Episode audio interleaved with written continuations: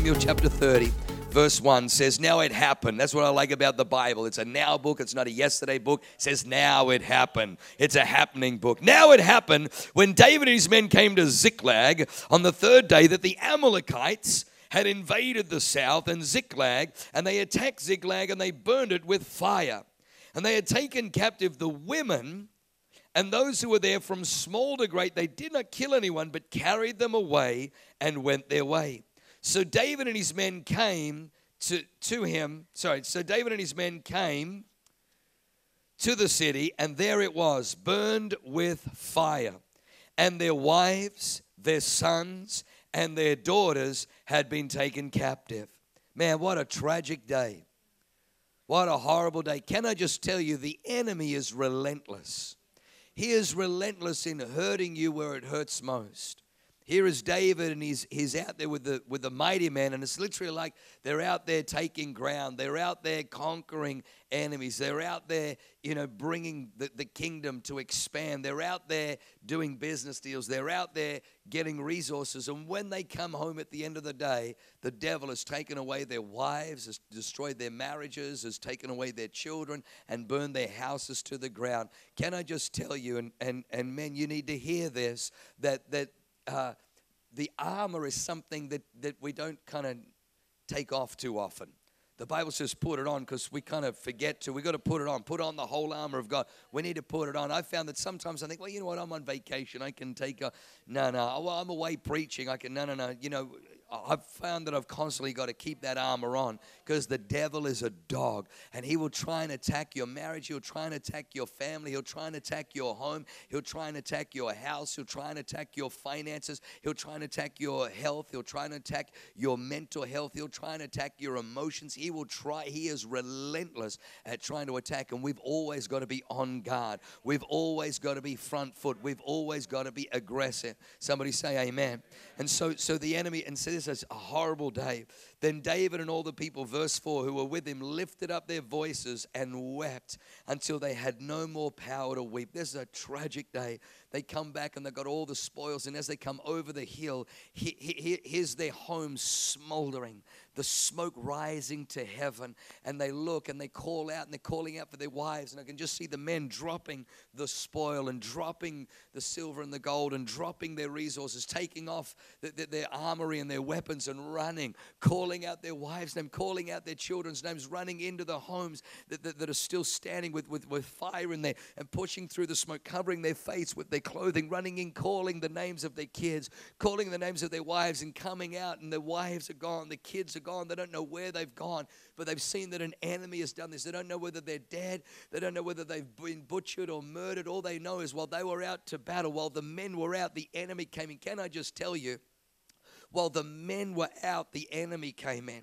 Can I just repeat that? While the men were out, while the men were out, while the men were absent, while the men were not on guard, while the men were not present, while the men were not on duty, while the men were not defending, while the men were not present, while the men were not there, while the men were not defending, the enemy come in and he attack. The enemy is a dog. He knows that he can't stand against the household that has a man of God with the armor of God and his sword unsheathed. He, he fights like a coward. He comes and he attacks the women and he attacks the children. The Amalekites, uh, they're a wicked race, they're a wicked people, and they represent the wickedness and the perversion of the kingdom of darkness, of the devil. And the devil doesn't fight fair, he doesn't fight the men. He comes and he waits till the men are gone, then he comes around the back and he attacks the weak and he attacks the vulnerable and he attacks the women and the children. You know, the Bible says this in the book of Joel it says, Wake up the mighty men.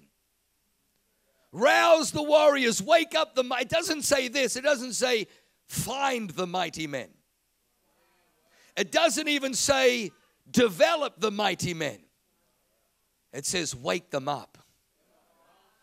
It means that we've already got might. Can I just tell you, you are a mighty man. You are a mighty man. And can I tell you, I'm on an assignment from heaven to awaken you.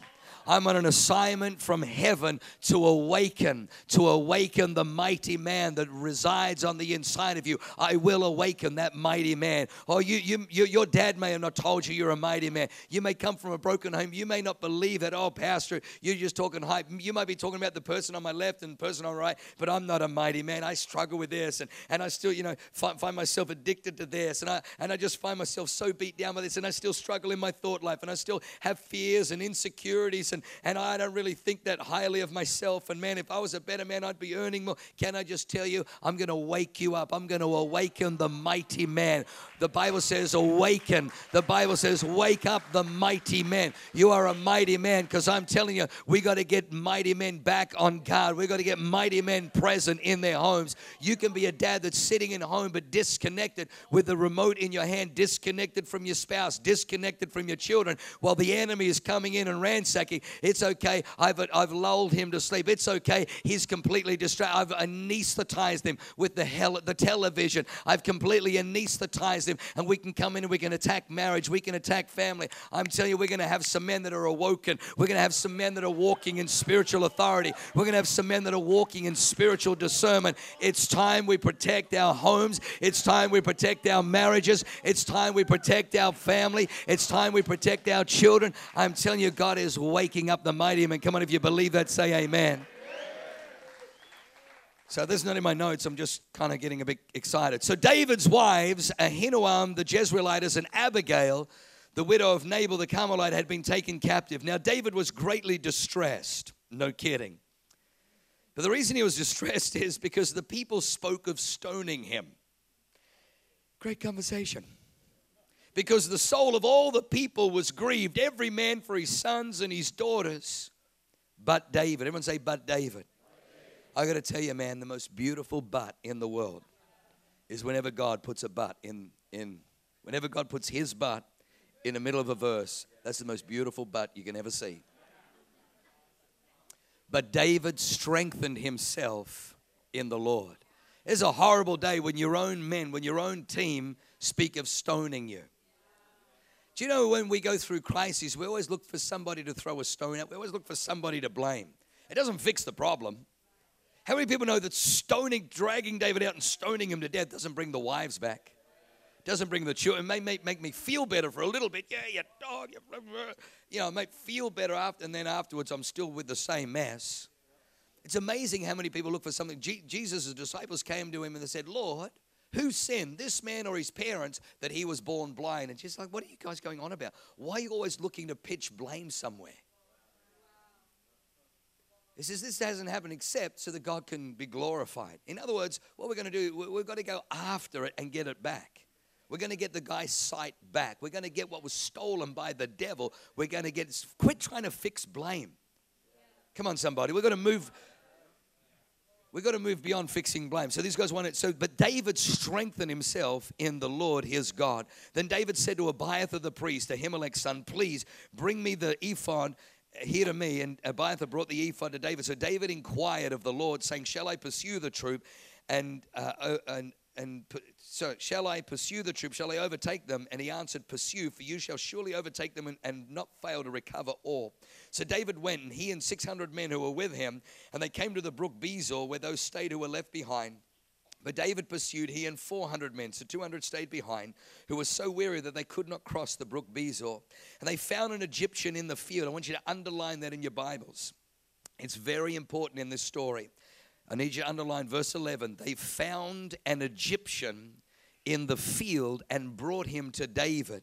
And they gave him bread, and he ate, and they let him drink water. And then they gave him a piece of cake of figs and two clusters of raisins.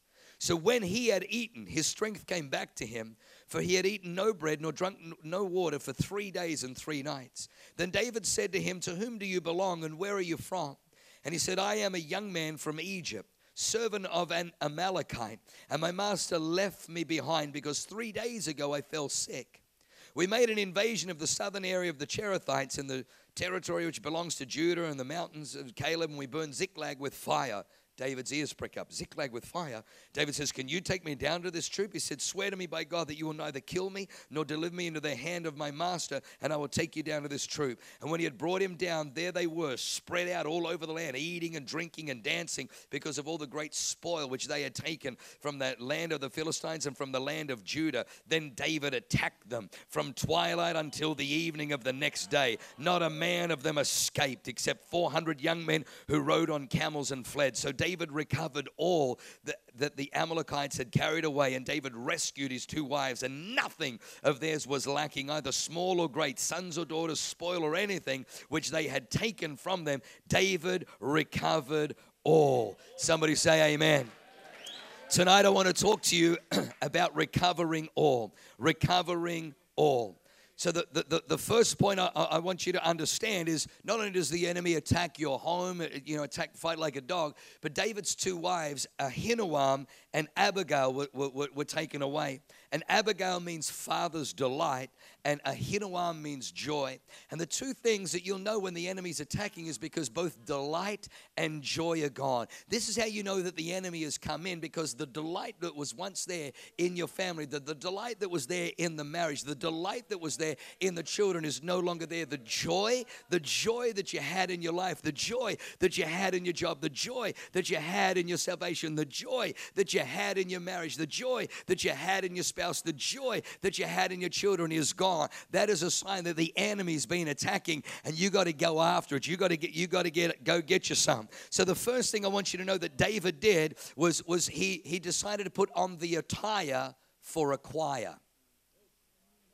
That's the first thing. The Bible says that David went and strengthened himself in the Lord, and he calls Abiathar the priest, and he says, Bring me the ephod. The ephod was a garment that the priest wore when he went in to minister before the Lord. It was a priestly robe. And this is what I love about David because David is anointed to be what? He's anointed to be king, and yet the, the priestly robe is only for a priest. You need to understand that David is modeling what God is wanting to be building. David is modeling what God is wanting to be building, and that is a nation of kings and priests. Can I just can I just tell you men that you are not just a king. You're not just a king. Don't let the devil tell you that you're a king or a priest. We've had some teaching on kings and priests over the years. Well, you know, brother, some of you called to be kings, and you know, and some of us we're called to be priests. And you kings, you're out there, you to make money and bring that money in, so us priests can, you know, build the kingdom of God. And I, I kind of believe in that to, to a little bit, but but the Bible doesn't say kings or priests. The Bible says that God has made us a holy nation, a nation of kings and priests that I've actually found that I need to be a king and a priest. A king, I need to provide. I need to protect. They're the two objects of a kingdom. I need to provide and I need to protect. They're, they're, the two objectives of a king to rule over his kingdom. But then I found that there are days where I'm protecting and the days where I'm providing, but there are other days where I actually need to put on my priestly robes and I need to understand that I am the spiritual head and the spiritual authority in my home, that I need to make sure that my wife is covered in prayer, that I need to make sure that there's an atmosphere in my home that reveres God, that honors God, that the music that is playing, the TV shows that are playing in my home. You know, I, I tweeted this thing this week that, that television has allowed us to, to have people entertain us in our living room who we would not have in our homes. And I found that I'm the leader of the, the, the, home. I need to make sure that what is on our televisions is appropriate, is God glorifying, is God edifying, what is on our computers, what is what the music that's playing, the atmosphere that's playing. That when we sit down to eat, we give thanks. We give thanks for two reasons. Number one, we bless the hands that prepared it so that our children be, learn to honor their mother who's, who has you know, labored over the stove and labored to, to get this thing. But number two, to honor God from where, from where all things come. Everything originates from God. It was because because of his blessing, we're able to buy these things and put them there. And so, so it's so important. So as a, as a husband and as a father, I need to be a king. I need to prosper. I need to advance. I need to take territory in the natural dimension. But at the same time, I cannot use that as an excuse. I cannot say, well, I'm so busy out there being a king. Here, sweetheart, you be the priest. No, no, no. I need to be the king and the priest in my home. Can I just tell you, men of God, wake up, mighty men. You're to be a king and a priest. You're the spiritual authority in your home. Can somebody say amen? So we need to be kings and priests. Kings and priests. P- kings and priests. The second thing, num- point number two, is we need to pursue. We need to pursue. We can't just be hearers of the word only. We've got to be pursuers. We've got to go after it. I'm telling you, there is some stuff that's just not going to come to you because you, you think it's God's will. The devil is a thief. Listen to me, the devil is a thief. To be a thief means that you have to steal something that doesn't belong to you. So let me just kind of explain that. So, if it was God's will, if everything that happened was God's will, then all the stuff the devil stole from you, he can't really have stolen because it was God's will that he took it. So, how can that be stealing? But when the devil comes and ransacks your health, you need to understand don't thank God for the cancer. Well, brother, I just believe that God's teaching me something with this here. Can't no, no, no, no, no, no. God, God. honestly, if you if, if you go and say, God, thank you for this cancer, because I know you must be teaching me something. God's like, well, so, sorry, what, what, what? You know, thank you for this cancer because I know you're teaching me. Um, whew, uh, you talking to me? Uh, I don't have cancer. I don't have any to give it away. Uh, Gabriel, uh, check our inventory. Do we, do we have cancer in our pantry? No, no. Michael, do we have any? No, we don't. Uh, yeah, we, we actually don't have. This is heaven. We, we, we don't have any cancer here in heaven. I just, uh, in fact, people that had cancer down here, I sent my son, to, you know, and he was, by his stripes, he was, to, to redeem you, he just had to die on a cross. But he didn't just redeem your soul, he actually also redeemed your body by his stripes. I, I allowed them to, to flog him. I could have stopped it. But I knew that every whip was healing you. I knew that by his stripes you are you are healed. Don't, don't thank God for your sickness. Don't thank God for your, it's the devil stealing stuff. It's the devil stealing stuff. But then but then people say, well, you know, if, if it's God's will, then you know, why does it? Because you got to go after it. You got to go after it. Listen, there is no such thing as passive Christianity. I said there is no such thing as passive Christianity. Matthew 11, 12. I love this verse and I shared it with the men, but I, am going to share it again. Matthew 11, 12. NIV. From the days of John the Baptist until now, the kingdom of heaven has been forcefully advancing, and forceful men lay hold of it. The kingdom of heaven has been forcefully advancing. Why is it forcefully advancing? Because for the kingdom of heaven to, to move forward, the kingdom of darkness has to retreat. The kingdom of darkness does what, not want to retreat. There is resistance. Listen what Jesus says I will build my church, and the gates of hell will not prevail against it. The, the, the gates of hell will not prevail against it. The gates of the gates of hell are resistant to the kingdom advancing. The king from the days of John the Baptist until now, New King James, the kingdom of heaven suffereth violence, and the violent take it by force. I'm telling you, there's got to come a, an almost violent prayer on the inside of you. You will not take ground with passive prayers. Now, God bless. I, I, you know, I, I want people to be sincere. Absolutely. The Bible talks about sincerity, and sincere is really nice. But can I tell you, there are some things that sincere prayers don't get back. That, you know, you, you, you can't just pray prayers with that horrible, oh, it's a wicked four letter word. Cut that four letter word out of your prayer life, the word just. Horrible word. Lord, we just ask that, Lord, you would just hear us as we just come before you and we just ask that, Lord, you would just, just, just.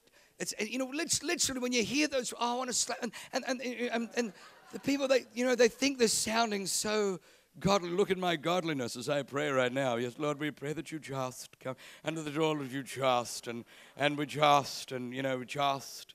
And Lord, we just ask that you just give us the ability to just you know, as, as though as though God's like, look, guys, I'm so busy. I've got stuff to do. What? Oh, oh, it's just all right then. Because it's just a little bit, here you go. But don't bother me with anything big. Don't bother me with anything difficult. Don't ask me to do anything, Joy. Not just, oh, it's just, okay, because it's I wasn't going to answer your prayer, but because it was just, there you go. Oh, here, there you go. Little. You won't get stuff back with just. I never see Jesus praying with just. Not once. The, the prayers that get stuff back is not the just prayer. The kingdom of heaven suffereth violence, and the violent take it by force. The kingdom of heaven has been forcefully advancing, and forceful men lay hold of it. You know what forceful is? Forceful is you're not trying to you're, you're, you're not trying to convince God of what you need. You're not trying to convince God to get back what you've stolen. God hasn't stolen it, the devil has stolen it. You're trying to convince the devil that you know your rights. You're trying to convince the devil that you know your place. You're trying to convince the devil that you know what your possessions are. You're trying to convince the devil that you know that you're an heir in Christ. That you're trying to convince the devil, hey, devil, right now in the name of Jesus Christ, I declare my family saved. I declare my marriage blessed. I declare my finances. You, you, you, you, you, you can't, you're not going to get stuff back unless you pursue. And that pursue has got to be an act of war. It's got to be right, devil. You've ta- you've attacked my marriage. You've attacked my health. In the name of Jesus Christ, we're taking communion tonight. I'm going to bust your chops, devil. We're taking bread and we're taking wine and we're going to have communion tonight. And I declare that everything that the blood covers, the the destroyer has to pass over, and you're going to pass over this house. You're going to lift off my marriage. You're going to lift off my family. You're going to lift off my finances. You're going to lift off my home. We've got to be people that pursue. Can I tell you, intercession is all about pursuing. The reason we have a prayer meeting isn't because prayer meetings are nice. Oh, I like that little church down there. It's nice, isn't it? Oh, they've got little prayer meetings, don't they? Oh, it's nice, isn't it? Isn't it nice? They've got prayer meetings at church on Tuesday night. It's just they all come together and, and they pray. Oh, it's nice, isn't it? It's lovely. It's it's a lovely, you know, it doesn't really, you know, amount to much, but it's the thought that counts, isn't it? You know, just getting together. Look, it's not harmful, is it? Just a whole bunch of people coming together, you know, just praying. Oh, it's lovely. For an hour, just a little bit. No, no, we don't if, if that was, I would just cancel it. We actually get together to take ground. We actually get together to remind the devil that the city of San Diego doesn't belong to the devil. It don't belong to the devil. It don't belong to the witches. It don't belong to the Satanists. It don't belong to the warlocks. It doesn't belong to the cults. It doesn't belong to anybody else. It belongs to Jesus Christ. Well, how can you say that? It, that's a bit arrogant.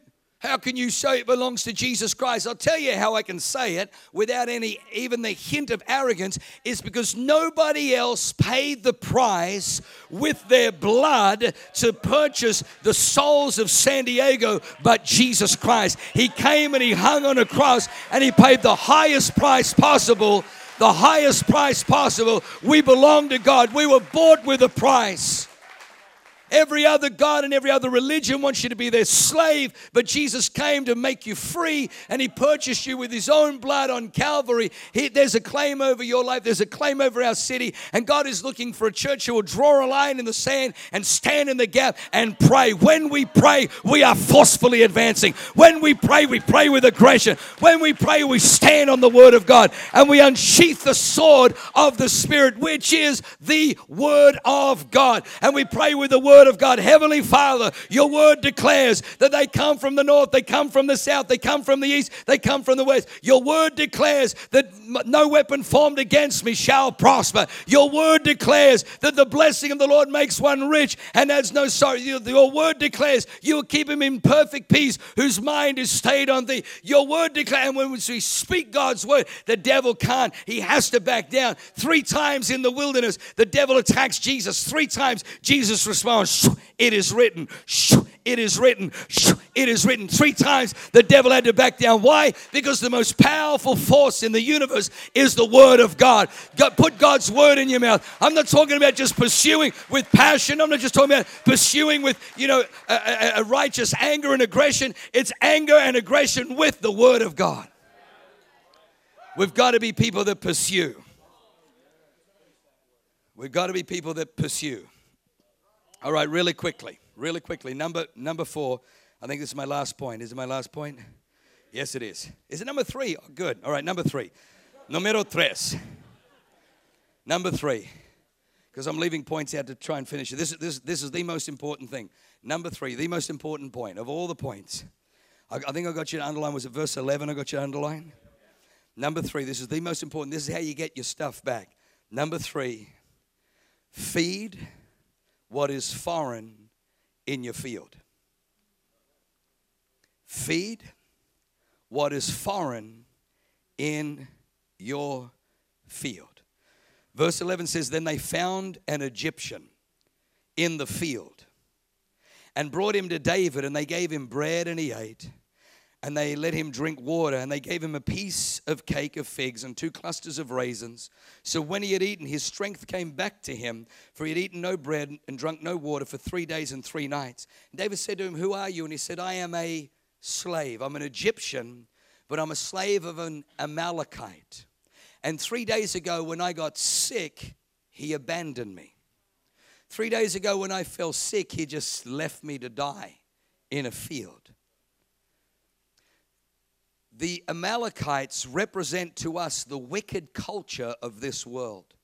And the wicked culture of this world, when something no longer is ministering to me, when something no longer has the, the power to minister to me, the strength to minister to me, when something that, that I possess now is going to cost me something, when something that I possess now presents a level of inconvenience, a level of intrusion, I just discard it. I, we were in love, we were high school sweethearts, we were dating, we got married, but then you know what? It just, you know, she got sick, she got a job, she got pregnant and got, you know, carried away with kids and family, and I, I felt like I lost my, my wife. I wanted a wife, I wanted a lover, and, and she became a mother, not a lover. And so I decided I'm going to move on because I got my own needs. And so, so I abandoned the nest because I'm an Amalekite and I abandoned that which inconveniences me. I abandon that which intrudes into, into my, I just leave it, I just abandon it. But can I just tell you, can I just tell you what the world abandons, you and I have to learn to feed.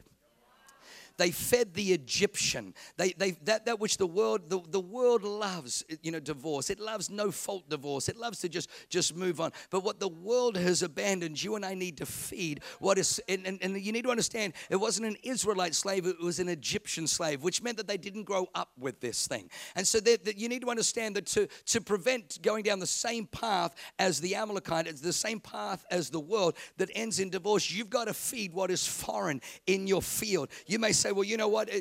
giving affection, you know, saying I love you. You know, I didn't really see that in, in my home. You know, mum and dad, they just kind of lived together for us kids. And we knew that they fought and they, that they weren't happy, but they stayed together for us kids. Well, you know, it may be foreign to you. It may be foreign to say, sweetheart, I love you. Forgiveness may be foreign. You know, you may have grown up in a home where revenge trumped forgiveness. But eh, this, uh, listen, you got to feed what is foreign in your field. If you want what is in your field to help you restore, to help you to, to get back, to help you to rescue what's been stolen, you've got to learn to feed what is foreign in your field. Well, you know, we knew dad loved us. He never told us, he never said that he loved us, but we knew he loved us because he was a provider. And, and so we knew that, you know, by the roof over our head and the clothes on our back and the food on the table, that dad loved. He wasn't an affectionate man. He came out of World War II and he wasn't an affect. Can, can I just tell you, you, you, you the, the, same, the same despair, the same deadness that you have in your relationship with your dad, you're going to pass on to the next generation unless you learn to feed what is foreign in your field. It is foreign to you, it is an Egyptian. But can I just tell you, take some raisins, take some bread, take some clusters of grain, and begin to feed that which is foreign. Make a decision. I'm going to start telling my kids that I love them. I'm going to hug them. Man, it feels weird. Man, this thing feels foreign to me. This doesn't feel no. Set a new normal, set a new benchmark, start a new legacy, begin a new tradition in your home. To get back what you have lost, to get back what the enemy is attacking, you and I have to learn to feed what is foreign in our fields.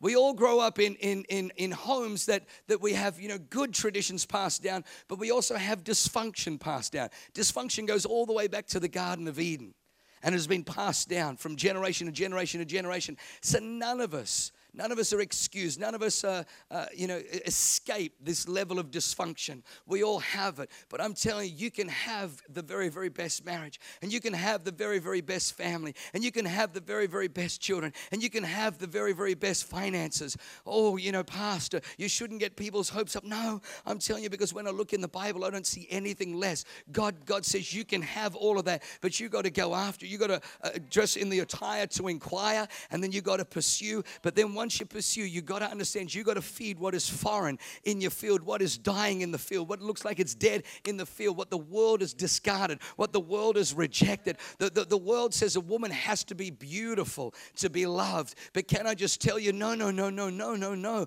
I've discovered this that if a woman is loved, she'll become beautiful. She is like a flower, she's like a beautiful flowering plant. And the more that you water affection on her, the more that you water her with love, the more that you water her with kindness, the more that she will flourish in the home. The world says a woman has to be beautiful to be loved. But no, no, I'm telling you, I'm telling you, don't listen to the Amalekites. Don't listen to the world that discard and move on to the next. You, you love that woman. You love her. You cherish her. You honor her. You esteem her. You value her. She'll begin to flourish. She'll be more beautiful. I've been married to Pastor Leanne for 21 years this year. And I, I promise you, I look and I think, hang on, this can't be right. I'm seeing things. This can't be. She's more beautiful than when we first started dating. No, I remember seeing her in church thinking, hubba bubba, ding ding, check the legs out on this little thing. And and 21 years later, she's smoking. And I'm like, I can't, I, no, this is something's wrong. Something, she's put something in my, my food. And but she is more beautiful today than she is back then. But you know what? I found the more that I tell her that she's beautiful, the more that I honor. Now that didn't, I didn't grow up in a home like that. That that's an Egyptian that was dying in my field. When I got to that field, it was it was, but I had to feed what was foreign. My parents fought in public all the time. For, for, probably my biggest weakness and my biggest Achilles heels is I, I just think, well, if we're having an argument, let's get it over and done with right here and right now.